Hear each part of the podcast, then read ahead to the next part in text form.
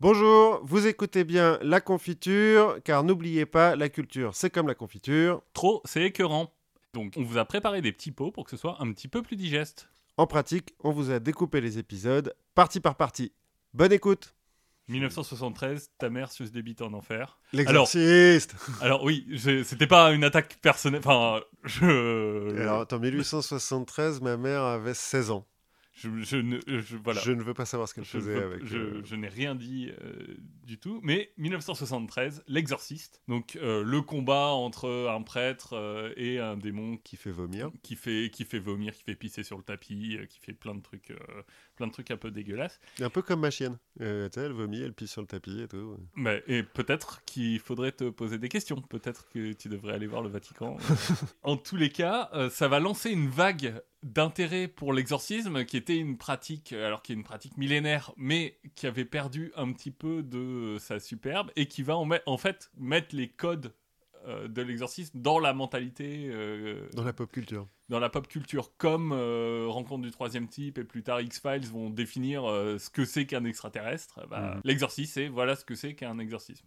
et en fait, l'exorcisme, qu'est-ce que c'est? Finalement, c'est un rituel qui permet de mettre fin à une possession. Mhm. Donc pour revenir à, à l'origine, qu'est-ce que c'est que la possession? Ben, le- La possession, c'est un esprit qui va prendre le contrôle d'un corps humain. Et quand on parle d'esprit, en fait, on peut parler de plein de choses différentes. Bah oui, parce que, bon, ça peut être euh, ça peut être un dieu, ça peut être euh, l'esprit d'un défunt, ça peut être l'esprit d'un autre être humain, ça peut être l'esprit d'un animal, ça peut être euh, un esprit euh, Ouais, malin, enfin une sorte de divinité mineure euh, comme euh, un démon, un ange. un- donc comme, en fait, comme tous les trucs qui sont pas vraiment définis parce que ça n'existe pas, on peut foutre un petit peu tout dedans, quoi. Exactement. Ouais. Et le- la possession, c'est bien entendu pas vrai que chez les chrétiens. Ah non, La possession, ça se retrouve quasiment euh, chez tous les peuples qui croient à l'existence des esprits. Mhm. Par exemple, chez les Égyptiens, on, on croit beaucoup à la possession par des esprits d'animaux. C'est-à-dire que quand les mecs se mettent à pisser sur les tapis, on fait Ah merde Voilà. Il a Voilà, été possédé par un chien Il est possédé par un chien. Est-ce que ça a moins de sens que de dire il est possédé par un démon? La question est ouverte. C'est vrai. On peut penser par exemple aussi au, au vaudou. Oui. Où les praticiens du vaudou vont être euh, possédés par une sorte de divinité qu'on appelle le Loa. Mhm. Et ce Loa qui va, à travers eux, faire des prophéties. J'allais dire euh, la, la, hum, les oracles grecs aussi, là, comment les, euh, les- la pitié. Voilà. ou- Alors, je crois que la pitié, il y a des choses un tout petit peu différentes parce que c'est plutôt de l'interprétation de signes et aussi le fait de vivre dans des, bo- dans des grottes euh, avec des gaz toxiques qui Oui, s'échappent et qui, et- et qui rendent les gens fous. C'est un peu différent. Euh, Mayotte aussi, c'est un cas, euh, c'est un cas un peu euh, intéressant parce qu'à Mayotte. Mayotte, L'île l'île, Mhm. il y a 25% de la population qui est capable de nommer l'esprit qui le possède. Pas mal. Voilà, un peu plus chez les femmes que chez les hommes, mais voilà, 25% de la population. Donc, No- to- totalement normal. De nos jours, là ou... De nos jours. D'accord, d'accord. Peut-être se poser un petit peu des questions de santé publique euh, à Mayotte. Bah, à part- je sais pas si c'est si c'est mal ou si c'est bien, hein, a priori. Oui, non, c'est vrai, c'est vrai. Il y a des gens qui croient à la réincarnation, c'est- presque pareil. Si tu vrai. penses aux médiums aussi, Oui. qui font parler les morts à travers leur voix, enfin certains. Alors, je pense que c'est c'est peut-être le moment où il faut dire que tout ce que je dis avec un ton très affirmatif n'est bien entendu prouvé par aucun fait scientifique. Ah bon? Voilà. Euh, mais c'est en tu, fait attends, tu- veux dire que ce film euh, obscur avec euh, cette, cette scène de poterie, là, euh, c'était pas un documentaire? Ghost, je crois. mais je crois qu'on peut y apprendre pas mal de choses sur la poterie justement. Oui, plus que sur le- le- la possession. Donc finalement le, le médium lui il va il va se laisser posséder par l'âme d'un défunt pour exprimer en tout cas certains médiums ont, cette pratique là. Finalement dans beaucoup de traditions la possession est pas maléfique en soi. Mhm. la possession peut même être bénéfique. Il y a, des rituels euh, chamaniques ou, ou qui vont essayer de, favoriser cette, euh, cette possession. C'est euh, ce qu'on appelle un adorcisme. Oh, genre c'est la- le même étymologie qu'exorcisme Ex- euh. Exactement, c'est le contraire d'un exorcisme. Ah, Un exorcisme, on cherche à, à- à chasser un esprit. Un adorcisme, on cherche à recueillir un esprit. Donc là, on parle de, de vaudou, on parle de, Ma- de Mayotte. C'est vrai aussi dans les, les autres religions monothéistes. Alors par exemple, il y a les Dibuk pour les juifs.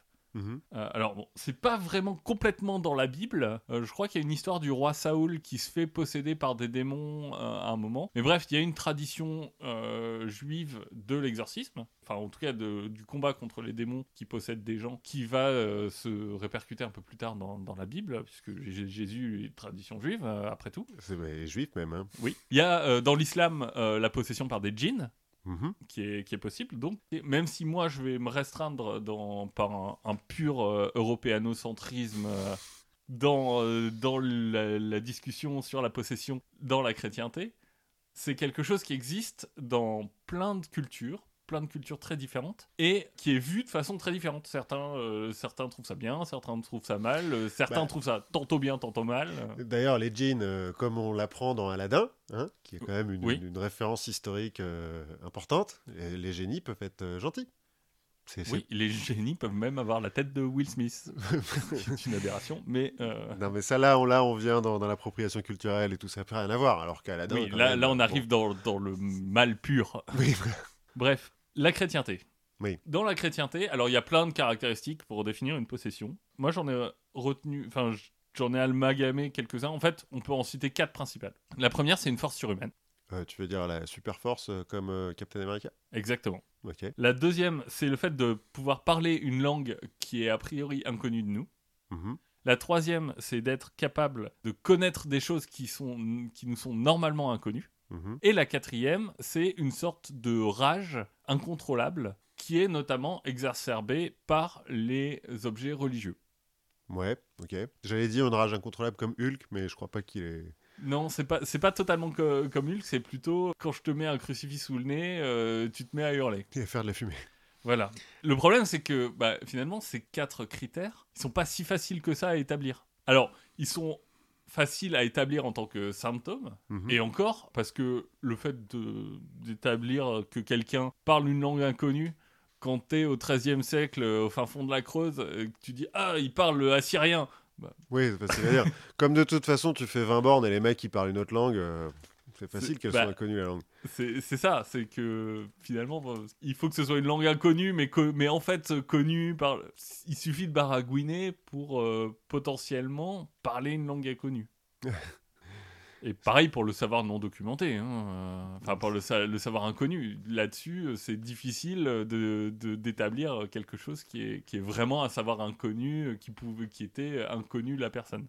Mais en fait, ce qui est, ce qui est frappant, c'est que ces, ces critères, donc à part ces questions de langue et de savoir, et encore, c'est des critères qui po- potentiellement peuvent ressembler à pas mal de symptômes de maladies ou de troubles qui existent. Oui. La force surhumaine, par exemple, c'est un cas qui est très bien documenté dans, euh, dans les cas qu'on appelle la force hystérique. Moi j'allais dire euh, dans les cas de fumeurs de crack. Alors, dans les cas de Parce que- fumeurs de crack ou dans les cas de euh, d'une réponse étrange de fight or flight, donc euh, Ouais, ouais. de, de on est acculé, ou on voit quelqu'un euh, qui est un gamin qui est pris sous une voiture, bah il y a des gens qui soulèvent des voitures. Ouais, ouais, ouais, c'est vrai. Et puis il doit y avoir des, des maladies aussi qui te font. euh, Et en fait, tout ça, alors la force hystérique, ce que j'en ai compris, c'est que c'était une question de décharge d'adré- d'adrénaline Ouais, sûrement. qui euh, t'aidait à, à la fois à mobiliser tes muscles et qui te faisait ignorer la douleur. Ouais. Tu soulèves la voiture, mais après pendant 4 jours, tu peux plus bouger, quoi. Bah oui, et, et tu peux pas la soulever en temps, en temps normal parce qu'en fait, juste ça te fait trop mal. quoi. Ouais. Et là, comme tu sens pas la, la douleur, tu peux la soulever. Mais c'est pas une force surhumaine en soi. Hmm. C'est quelque chose dont on est tous capables, mais juste on se dit, bah non, je veux pas me ruiner les bras, ça sert à rien. Oui, voilà. Puis pourquoi est-ce que je chevrerais une voiture tout seul? Enfin, bon. Oui, voilà, le- la voiture, elle, normalement, elle, elle roule, enfin, ça, ça ne sert à rien de, de la soulever. On a les mêmes symptômes avec l'abus d'alcool, hein, quand même. Où t'oublies la douleur et tu fais Bah si, je peux la soulever cette voiture, tu vas voir Oui, le lendemain de cuite est en général Douloureux. douloureux. Sur les questions de rage et tout ça, euh, enfin de, de rage incontrôlable, euh, bah, il y a plein de choses en fait qui existent qui peuvent faire penser à ça. L'épilepsie, simplement. Mhm. Une crise d'épilepsie, euh, des contorsions partout, des... voire des cris. Bah, si tu ne connais pas l'épilepsie, si tu ne sais pas ce que c'est, bah, tu peux interpréter ça comme de l'expression d'une rage Et je pense qu'il y a un certain nombre d'épileptiques qui se sont retrouvés sur des bûchers alors qu'ils avaient rien Ah oui, à mais, personne. mais pendant très longtemps, l'épilepsie, c'était considéré comme une marque du diable en Europe. Mhm. On a aussi des troubles de personnalité multiples, Ouais. euh, où t'as l'impression d'avoir quelqu'un dans ta tête. Bah, ce quelqu'un, ça peut être un démon, et si tu sais pas que c'est une vraie, euh, une vraie maladie, finalement, tu peux te dire, eh bah, en fait, il y a vraiment quelqu'un dans sa tête, et c'est vraiment un démon. Et donc, il faut l'exorciser. Ou le brûler. Bon. Ça revient au même, je joue pas sur les mots. Au choix, c'est pareil euh, sur, de, sur de la question de, de schizophrénie ou de, de délire complet, Mhm. euh, où tu as des gens qui se croient possédés euh, et qui sont persuadés d'être possédés, voire un, un peu plus loin. Il y a le cas, de, par exemple, de David Berkowitz, Que j'ai- pas l'honneur de connaître. alors que moi je connaissais le nom parce qu'en fait euh, c'était l'alias d'un des membres du groupe de Marilyn Manson, Ah ouais. qui sont tous constitués à la fois du, du nom d'une personnalité euh, plutôt genre mannequin, euh, tout ça, et d'un tueur en série.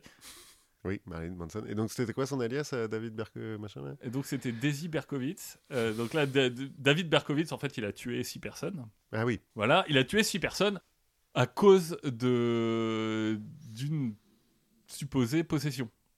Il a entendu une voix dans sa tête qui lui a dit qu'il fallait le... tuer des gens? Alors presque.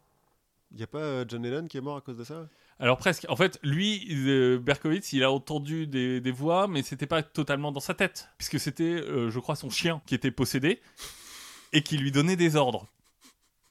Faut vraiment que je me méfie de mon chien. C'est à travers le, le chien qui était possédé que lui. Bon, après, il est revenu, il a dit non, mais en fait, c'est moi qui étais possédé. Ben, bref, Donc il était schizophrène quoi. Un- Un petit un peu. petit peu. un petit peu. Ou alors il abusait des champignons euh, qui Ou poussent alors- dans, les, dans les bousses de vache. Ou alors, son chien était un peu étrange. en fait c'était pas on, un chien. on- peut peut-être. on- Il avait trois têtes. Non, ou alors c'était un enfant, son chien. Euh, on, peut, on peut même penser à des cas d'empoisonnement.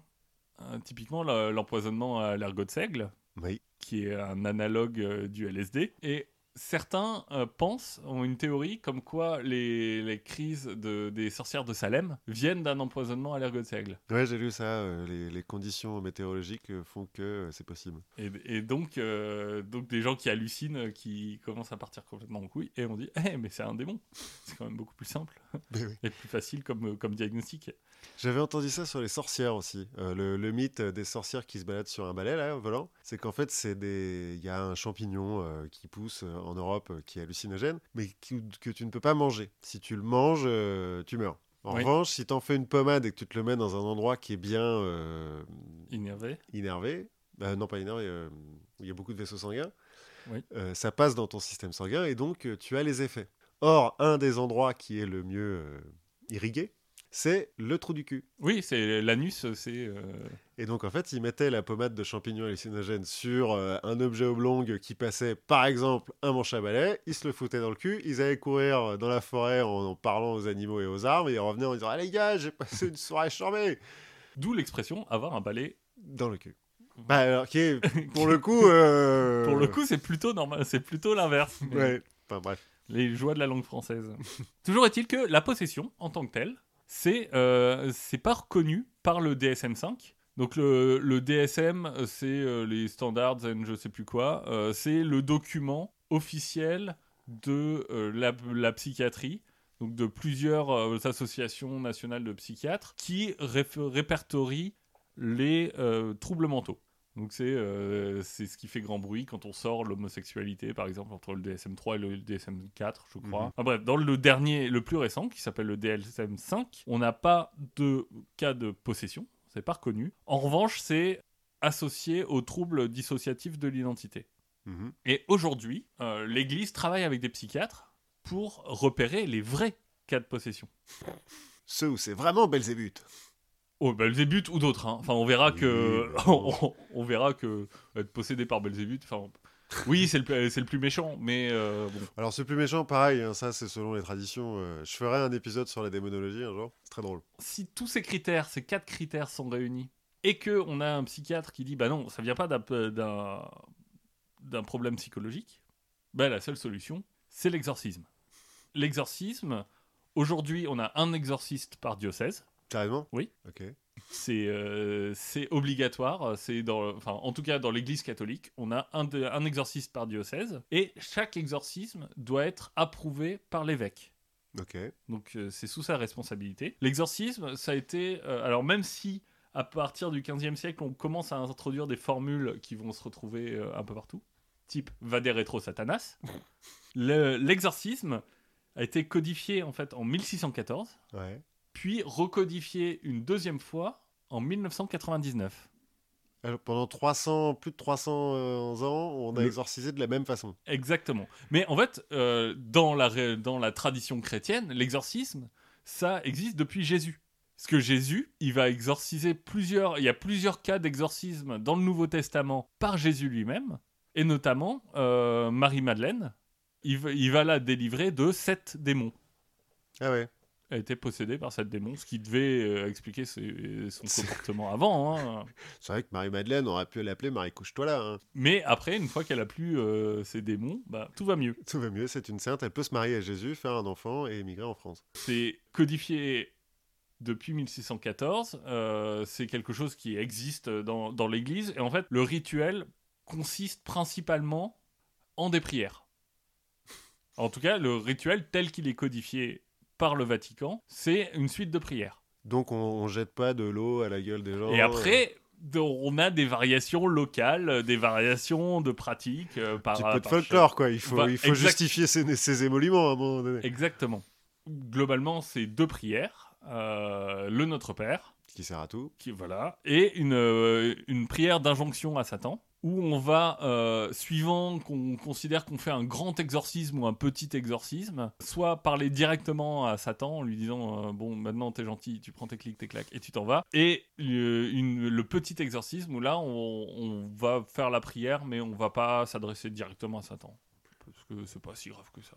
Ouais, ça se voit quand même que c'est que c'est c'est pas c'est pas un exorcisme, une possession mortelle. Et finalement, l'exorcisme, le rituel d'exorcisme, c'est un peu une lutte entre un démon ou plusieurs démons, mais, on va fa- mais c'est fait un démon à la fois en général, entre un démon et un exorciste, Mhm. qui vont avoir une sorte de lutte mentale pour jusqu'à l'épuisement pour euh, pour l'âme de la personne euh, qui, est, qui est possédée. Donc il faut vraiment voir ça comme un combat sur, euh, sur la durée, un marathon, hein, quelque chose comme ça. Et ça va expliquer pas mal, pas mal de choses, cette philosophie. C'est une lutte qui doit être, qui, une fois qu'elle est engagée, ne doit pas s'arrêter. Ok. Alors, en tout cas, elle peut, elle peut s'arrêter parfois quand elle durer plusieurs séances, mais le fait de s'arrêter peut avoir des conséquences graves. Ouais, c'est-à-dire que le type qui est déjà fou avant euh, est encore plus fou, quoi. Voilà, et, et alors un cas qui, qui met bien ça en exergue, c'est le cas de Michael Taylor. Mhm. Donc Michael Taylor, euh, il habite dans le West Yorkshire. Euh, on est en 74, il a environ 30 ans. En 1974. 1974, oui. Ah oui, il y a pas si longtemps. Moi, je pensais que tu me parlais d'un truc du Moyen Âge là. Ah non, non, non, non, non, non, non, à l'exorcisme, on a, des, on a des morts chaque année encore. hein. Ah bien. Euh, donc là, on est en 74. euh, Michael Taylor, il a 30 ans. Il vit avec sa femme, euh, avec ses cinq enfants, dans un petit village du West Yorkshire. Il n'est pas spécialement religieux. Pourtant, Mais- 5 enfants à 30 ans, bon. Mais c'est la campagne. hein. Oui, ça va, il n'y a pas la télé. Et il n'y a, pas Internet à l'époque. Mm. Donc, euh, bon. Il n'est pas religieux jusqu'à jusqu'à ce qu'on l'introduise euh, via une amie de sa femme, qu'on va l'introduire lui et, ses- et sa femme, euh, un groupe chrétien, alors qui est chrétien, mais un peu borderline chrétien.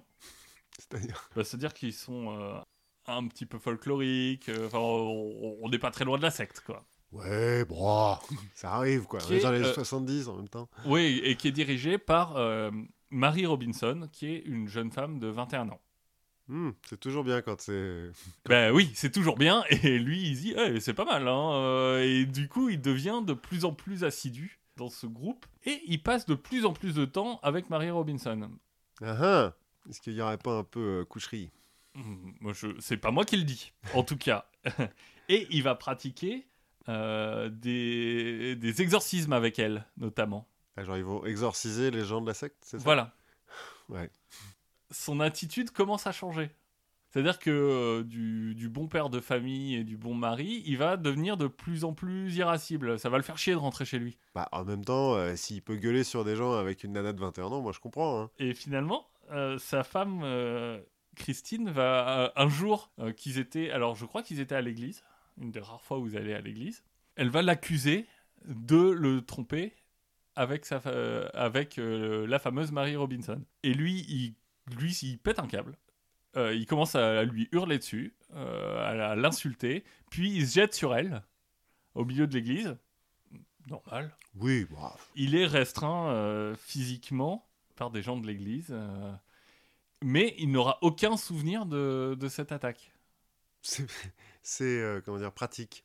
Et son attitude va pas changer. Il n'arrive pas à expliquer ce pourquoi, enfin ce qui va pas. euh, il n'arrive pas à expliquer pour, pourquoi est-ce qu'il est devenu RSI, pourquoi est-ce qu'il il gueule sur sa femme. euh. On dirait des mauvaises explications de, d'Harvey Weinstein ou un truc comme ça. Non, je vous jure, je me souviens pas, c'est pas moi. hein. Ma bite s'est retrouvée dans la bouche de cette dame, mais alors. euh, Et du coup, bah, sous l'injonction de sa femme, il va se faire exorciser lui-même. Ah, c'est lui qui va le demander. C'est sa femme qui le demande. Oui, d'accord. Et Ah oui, bah non, oui, lui-même parce qu'il était exorciste avant. Voilà. Mais pas un vrai. Enfin, c'était Ouais, c'était pas un vrai prêtre. Donc là, il va se faire exorciser, donc le 5 octobre 74. Ce qu'on découvre assez vite, c'est qu'il est vraiment possédé. Il a absorbé les démons des autres. Il a en lui 40 démons.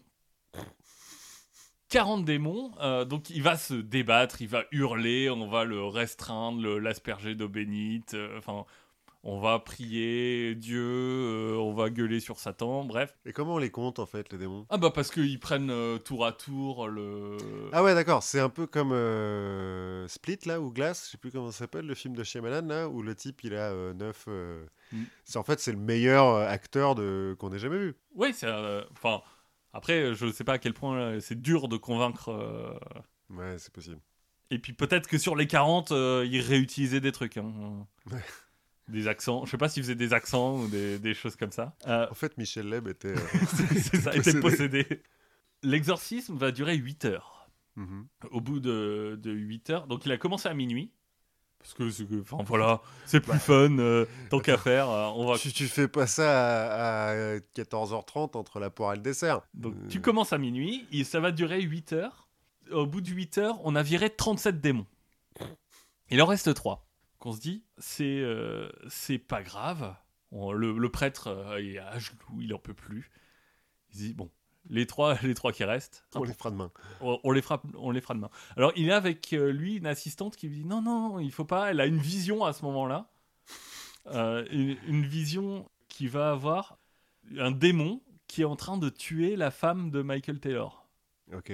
Finalement, on lui dit Ok, t'es gentil avec tes visions, euh, mais bon, Je t'exorciserai plus tard. là, ça fait, là, ça fait 8 heures. euh, même les prêtres ont, ont des besoins et, et un, co- et un code légal. Oui, oui. Il le relâche et à 10 heures, Michael Taylor va attaquer sa femme. Il va l'étrangler à main nue. Oui. Il va lui crever les yeux, arracher une partie de son visage, arracher sa langue, et on va le retrouver dans la rue, couvert de sang, en train de dire c'est le sang de Satan. Ah, c'est intéressant. Donc il se trouve que parmi les trois démons qui restaient, il y avait notamment le démon du meurtre. euh, et je crois qu'il y avait une- le démon de l'agression ou un truc comme ça. Enfin, Parce qu'on leur a demandé de remplir un petit formulaire hein, au début. t'essayes de savoir qui ils sont parce qu'à un moment tu dois t'adresser à eux. Et, et- et donc il tue sa femme, il tue son chien aussi. Euh, ce que certaines personnes vont considérer peut-être un peu plus grave. Non, mais on a vu depuis le début que c'est les chiens le problème. Donc, Il sera jugé fou oui, sans deck. et interné pendant 4 ans. C'est tout? C'est c'est tout. C'est pas cher payé pour. euh, Non, mais c'est quel- il redevient équilibré, hein, puisque en 2005, il sera condamné pour harcèlement de mineurs. Viol de chien. Et il a, il, il a pas vraiment appris. De... Alors, je sais pas trop ce qui est devenu Mary Robinson. La leçon que je tire de tout ça, c'est bah, va jusqu'au bout. quoi. Ouais, ne t'arrête pas au milieu d'un exercice. 37 sur 40, euh, c'est bien, mais ça n'a pas beaucoup de valeur si tu vas pas jusqu'au jusqu'au 40. Ce qu'il faut retenir, il y a un moment, il y a cette idée de, de combat entre euh, un exorciste et un démon, et un démon qui se nourrit un peu de l'esprit de, de sa victime. Et donc, parfois, on va chercher à affaiblir la victime pour Mhm. que le démon puisse partir un peu plus facilement. Et ça, on arrive sur des dans, dans des endroits qui sont un petit peu borderline et euh, qui sont assez bien illustrés par le cas d'Anne-Lise Michel. Mhm. Alors Anne-Lise Michel, euh, c'est la star des exorcisés. hein. C'est elle qui, est- qui va donner le film L'exorcisme d'Emily Rose. C'est elle qui va donner, je crois, qui a inspiré The Conjuring.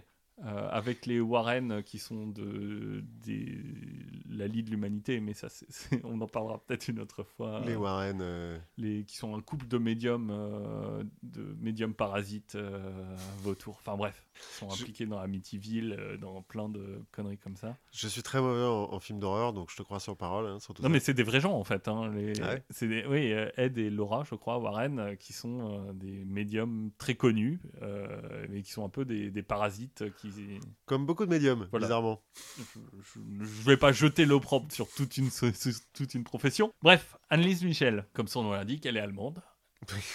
Elle vit dans le sud de l'Allemagne, donc dans une région catholique de l'Allemagne, et elle est née le 21 septembre 1952. Mhm. Donc on est toujours euh, sur des... Ouais, c'est toujours récent. Moi, je m'attendais à ce que tu me parles de mecs euh, qui se font brûler au bûcher par des chevaliers et tout, des trucs. Ah non, peu- non, non, l'exorcisme, ça reste. bah, euh, depuis 73, euh, c'est en, c'est en, en augmentation. Là, on est un petit peu avant. Donc, c'est une famille qui est très religieuse, très catholique. Famille très religieuse, très catholique, mais la mère a quand même euh, eu un enfant illégitime. euh, Quatre ans avant la naissance de d'Anne-Lise. Oui, mais bon. Et cet enfant, il va mourir à l'âge de 8 ans. Bon, bah ça va. Voilà, tout, tout est, tout rentre dans l'ordre. tout rentre dans l'ordre, ce qui va laisser euh, des traces un peu sur toute la famille. En 68, elle commence à avoir quelques symptômes euh, étranges et elle va être diagnostiquée en fait épileptique. Ok. On, on sait bien expliquer ce qui est, pourquoi elle a des crises. Elle va ensuite commencer à avoir des visions pendant qu'elle prie, des visions euh, de l'enfer, euh, des visions avec des démons. euh, des- Et elle va en- ensuite entendre des voix qui lui donnent des ordres Comme Jeanne d'Arc. comme Jeanne d'Arc et, et comme euh, David Berkowitz. Donc là, je ne sais pas si ça vient de son chien. En l'occurrence, donc elle va avoir des voix qui lui donnent des ordres et elle va petit à petit développer quelque chose qui n'est pas visible au départ, mais dont on va se rendre compte, je crois que c'est dans un pèlerinage, euh, une amie de la famille se rend compte qu'elle développe une sorte d'aversion aux signes religieux, Mhm. Qui est un des signes. qui est un des signes. Et en plus qu'elle pue. Bon, euh, mais euh, ça, on ne sait pas très bien Tu si m'as dit que c'était en 68 et elle est née en 52. En fait, elle est juste adolescente. Elle a un dérèglement hormonal et, et ça la fait chier les trucs religieux parce que ses parents sont religieux, quoi. tout le monde se dit elle a besoin d'un médecin. Bon, Quelques-uns disent il faut l'exorciser, mais la majorité des gens disent euh, elle a besoin d'un d'un médecin. Mais en 75, donc euh, elle a 23 ans, les... ses parents vont, vont se dire bon, on n'en peut plus, on va se tourner vers un, vers un exorciste. Puisque les médecins, ça n'a pas marché. Donc Allons voir les vrais professionnels. ils vont se, se tourner vers le, le père euh, Renz, qui va participer à l'exorcisme et qui va mener sur elle euh, pendant 10 mois 67 séances différentes. Des séances qui durent euh, jusqu'à euh, 4-5 heures.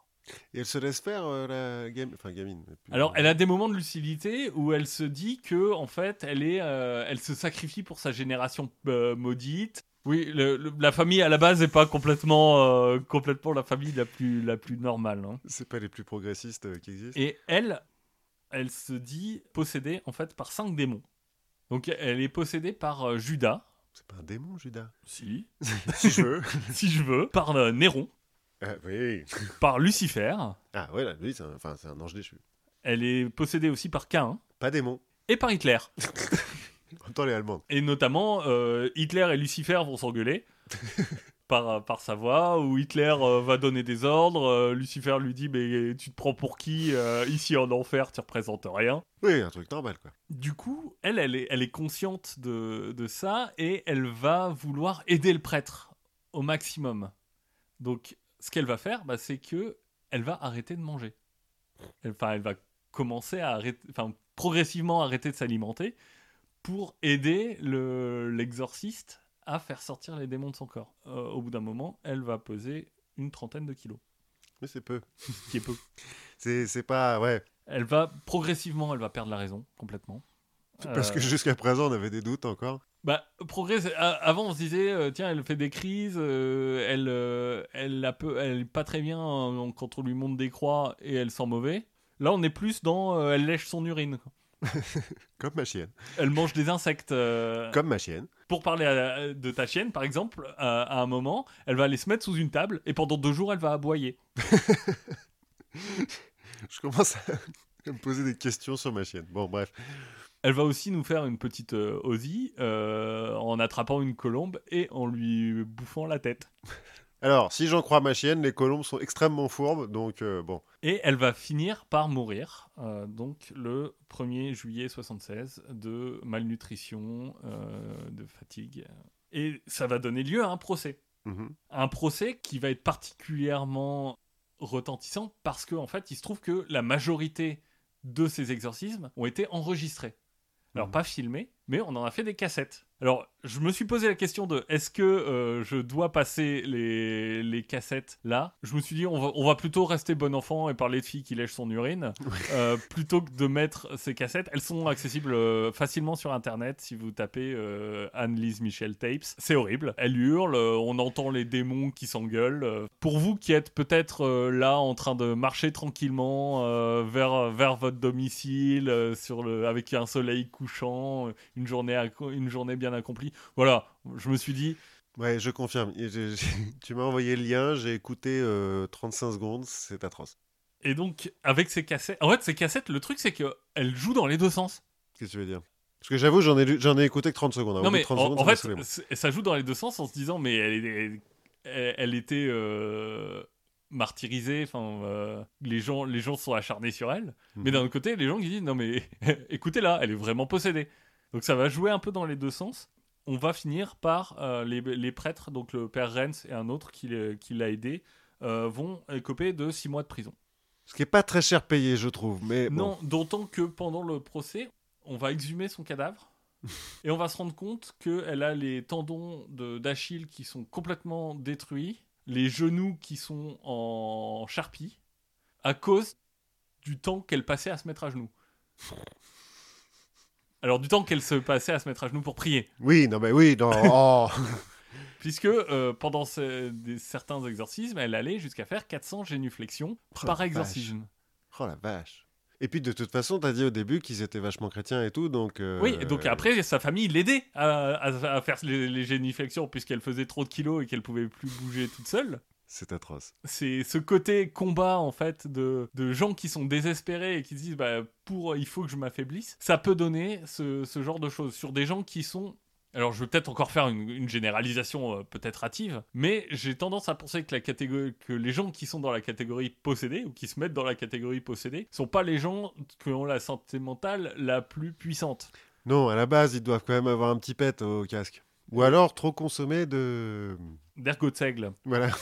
Il y a, il y a d'autres cas comme ça. euh, J'ai noté quelques, quel- quelques autres cas joyeux. Euh, la, la sœur, euh, alors c'est Mauriticia Cormici, donc c'est une Cormici, Mauriticia Cormici, je sais pas, c'est une roumaine. Mhm. Une roumaine qui est morte en 2003, donc elle, elle a été euh, diagnostiquée schizophrène. Mais comme le dit si bien le, le prêtre euh, qui est en charge de son, son couvent, on ne combat pas le diable avec des pilules. Va dire ça aux Américains. Donc ce qu'ils vont faire, c'est que ils vont euh, pendant plusieurs séances l'attacher, l'enfermer, puis finalement ils vont l'enchaîner sur une croix.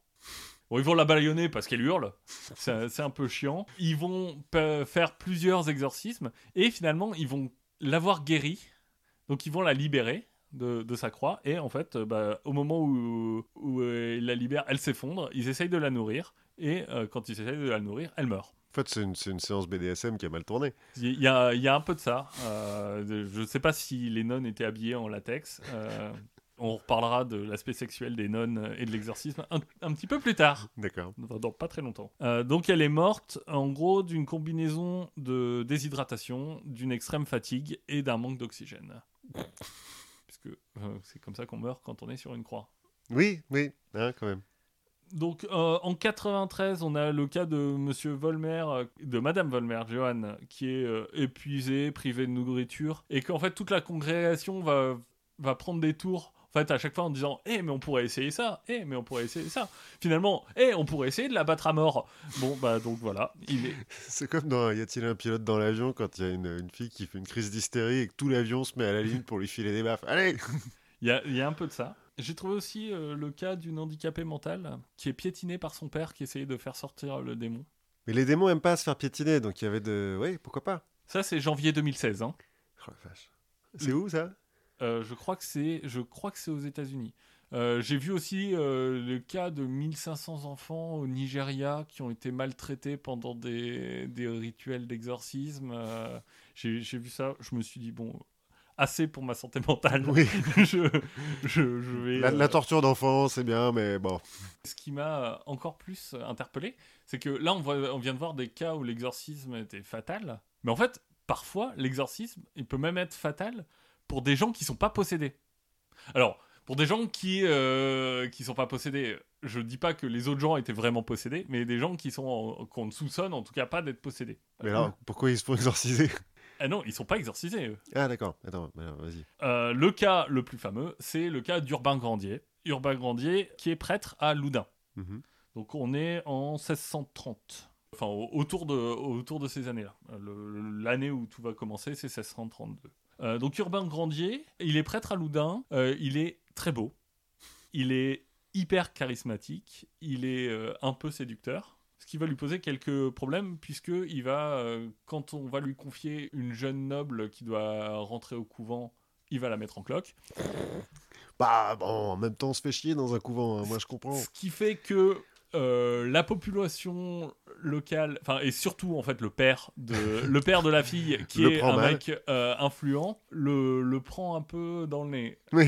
Il est, il est pas très très content. Et donc il va se faire euh, des, des ennemis, euh, des ennemis au sein d'une population de gens qui voient d'un mauvais œil ce prêtre qui est très séducteur, qui est très charismatique et qui a des vues un peu euh, Un peu non, libre. or- non orthodoxe, euh, notamment sur le- la question du célibat des prêtres.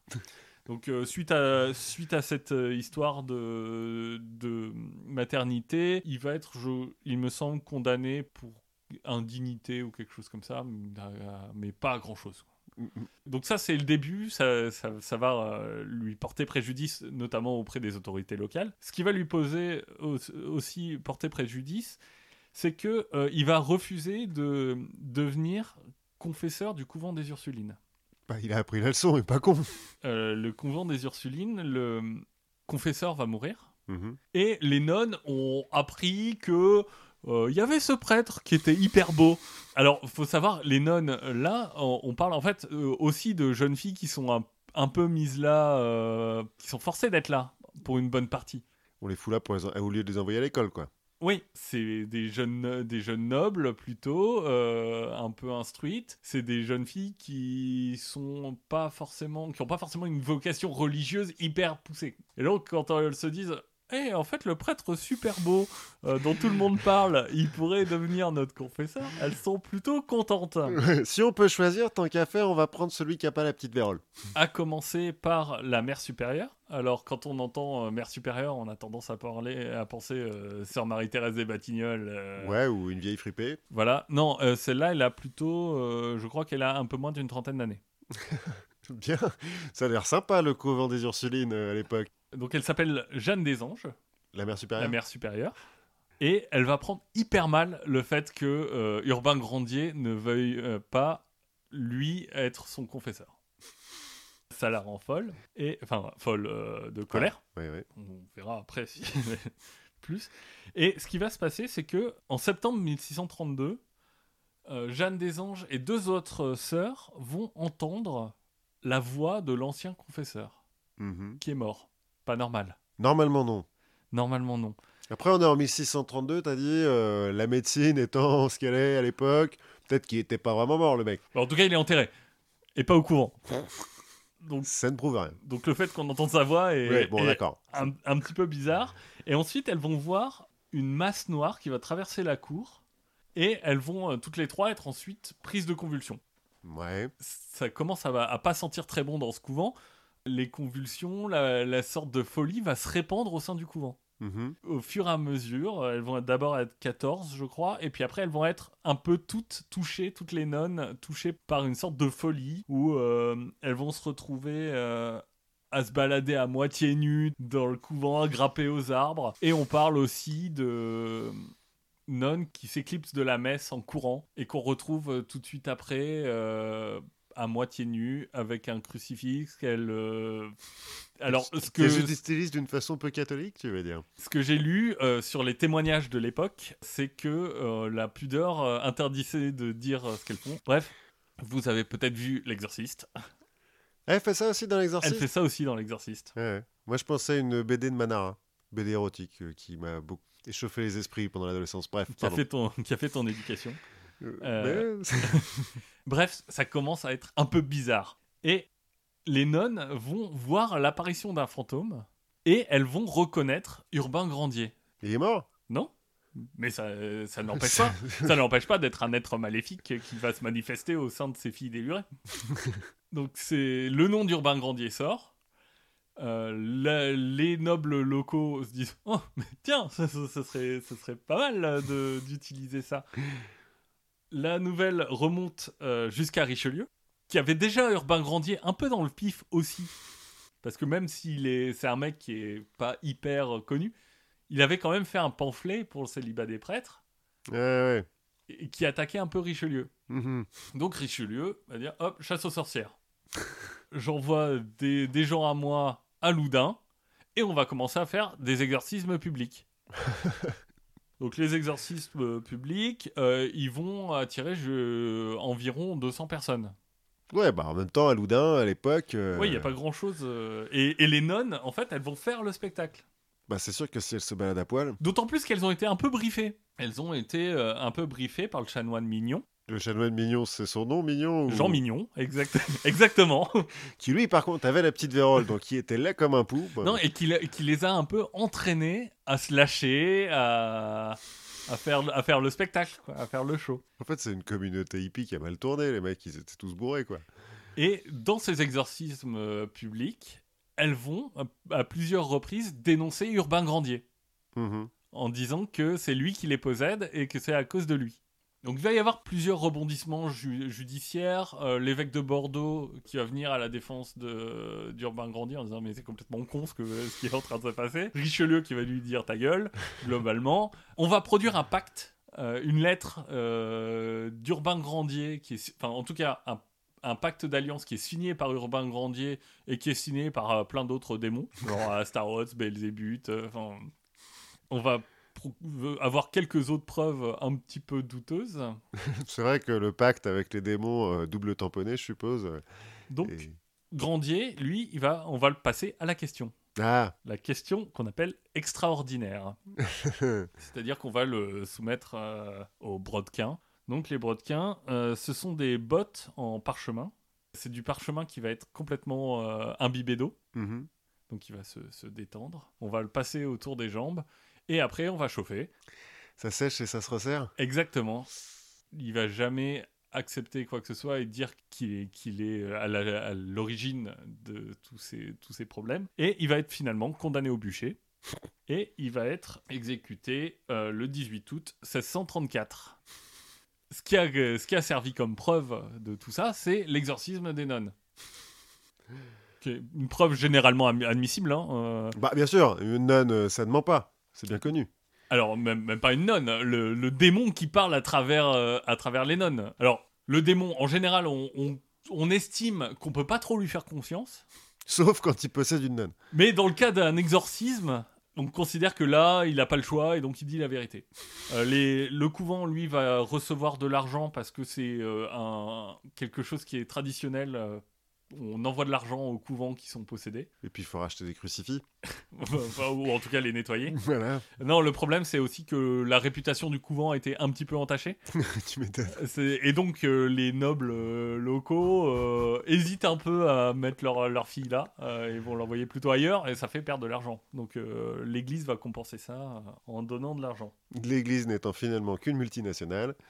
Et si on va un peu plus loin dans ces gens qui peuvent être accusés à cause des exorcismes, on peut, euh, là on est à une personne, mais on peut aller à une échelle encore plus grande et utiliser finalement les, les exorcismes à des fins politiques. Ça s'est passé en France dans le contexte des guerres de religion. Hum, m'étonne pas ça. donc euh, entre euh, catholiques et protestants. Finalement, l'exorcisme, c'est aussi une façon de montrer le pouvoir d'un prêtre et donc de sa foi et donc euh, de la, la foi, la doctrine qu'il suit sur le démon. Mhm. Donc on va commencer à faire des exorcismes publics pour faire preuve, pour démontrer la, la Ah ouais. puissance de la foi ou catholique ou protestant. Alors les protestants sont pas très fans de ce genre de, de pratique. Enfin, à l'époque, parce que les Anglais dont tu parlais tout à l'heure, ils sont protestants, a priori. Oui, mais là, on est vraiment à l'époque de la Réforme, on est encore à l'époque des... Enfin, on, est sur des luthériens euh, qui sont pas les gens les plus fun du monde. Non, non, non, on parlait de balai dans le cul tout à l'heure. On va faire des exorcismes en public, notamment des prêtres catholiques qui vont exorciser des protestants. Bah oui. puisque bon, c'est quand même euh, des hérétiques. On va vraiment mettre en scène ça, mettre en scène le combat de façon presque physique, euh, mettre en scène la force surhumaine, euh, le prêtre qui gagne, et on, on monte, on le fait parfois ça, de- ça devant euh, 20 000 personnes. 20 000 personnes? 20 000 personnes qui viennent voir un exorcisme. Enfin, qui voulaient voir un mec se faire torturer en pratique, parce que... Voilà, qui viennent voir un mec qui est pas vraiment sain d'esprit Oui. se faire torturer.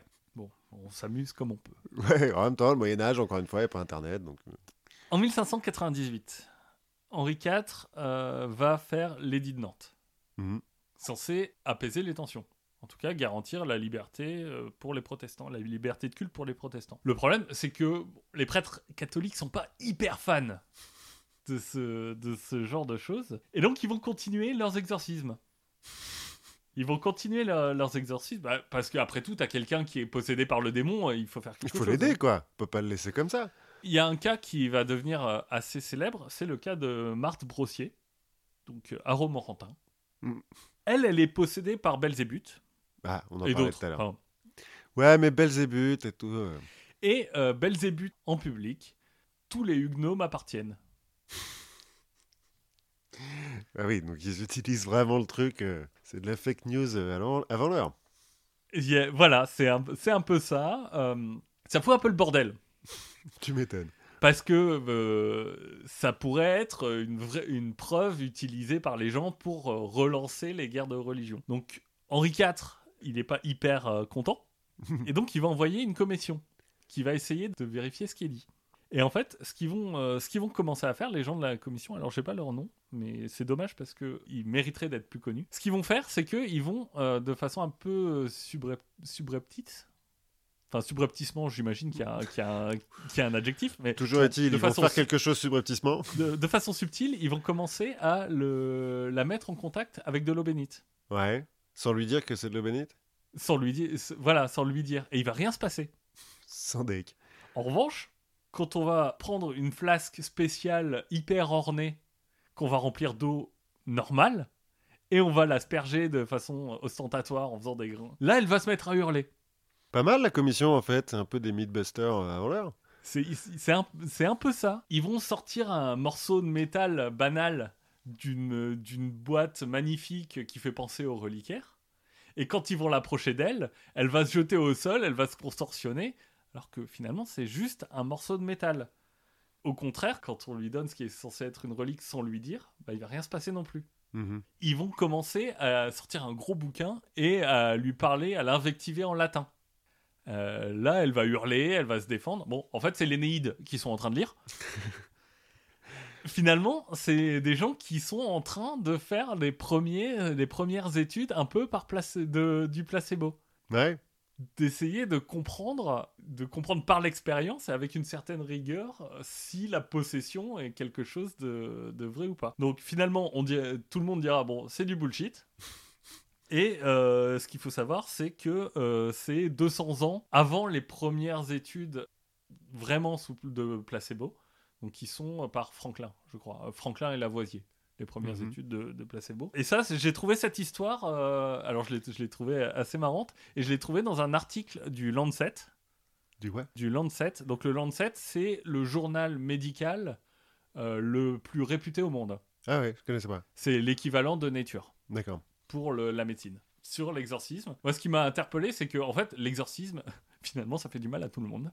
Oui, parce que les mecs, au bout de 8 heures, à gueuler en latin sur quelqu'un, ils doivent pas être très frais. Non, mais ça, ça, ça fait du mal aux- potentiellement aux exorcisés. euh, Souvent aux exorcisés. Alors, je- peut-être qu'il y en a qui se sentent beaucoup mieux après. Et on, et on pourrait se dire, bah, finalement, une cure un peu placebo, euh, peut-être que ça fait du bien.